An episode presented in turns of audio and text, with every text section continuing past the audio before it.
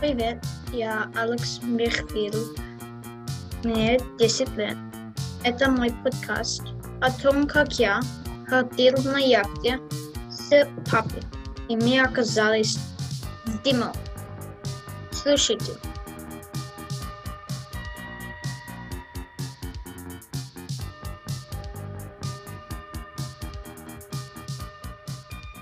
Лодка в дыму.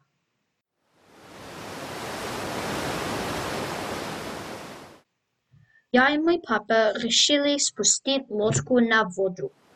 Когда мы готовились, все выглядело великолепно. Дул сильный ветер, светило солнце, и нас много хвалили. Я поднял парус, и мы медленно отошли от берега. Сначала мы шли зигзагом вверх по гавани потому что ветер дул прямо с океана. Дым был далеко. Через двадцать минут, когда мы вышли из гавани, все стало очень дымно. Мы решили идти до Pleasure Point, потому что это было прямо по курсу. Дым был везде, солнца не было видно, но ветер усилился. Все другие лодки уже возвращались в гавань. Мне не было страшно, потому что я видел берег, и мы знали, где мы находимся. Но когда мы развернули лодку, чтобы вернуться, ничего не было видно. Ни берега, ни гавань, ни пляжа, ни других лодок, ничего.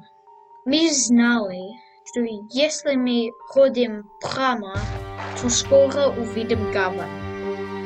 Когда мы рискнули войти в густой дым, гавань была едва видна. Но потом дым стал таким густым, что ничего нельзя было увидеть. Но мы пошли дальше. Было очень страшно. Все, что можно было услышать, это буйок, который издавал звуковой сигнал. Звук был одинокий и грустный. Мы шли минут десять и внезапно увидел гавань. Мы были лишь в десяти футах от берега. Я быстро повернул лодку, и мы смогли войти в нашу гавань.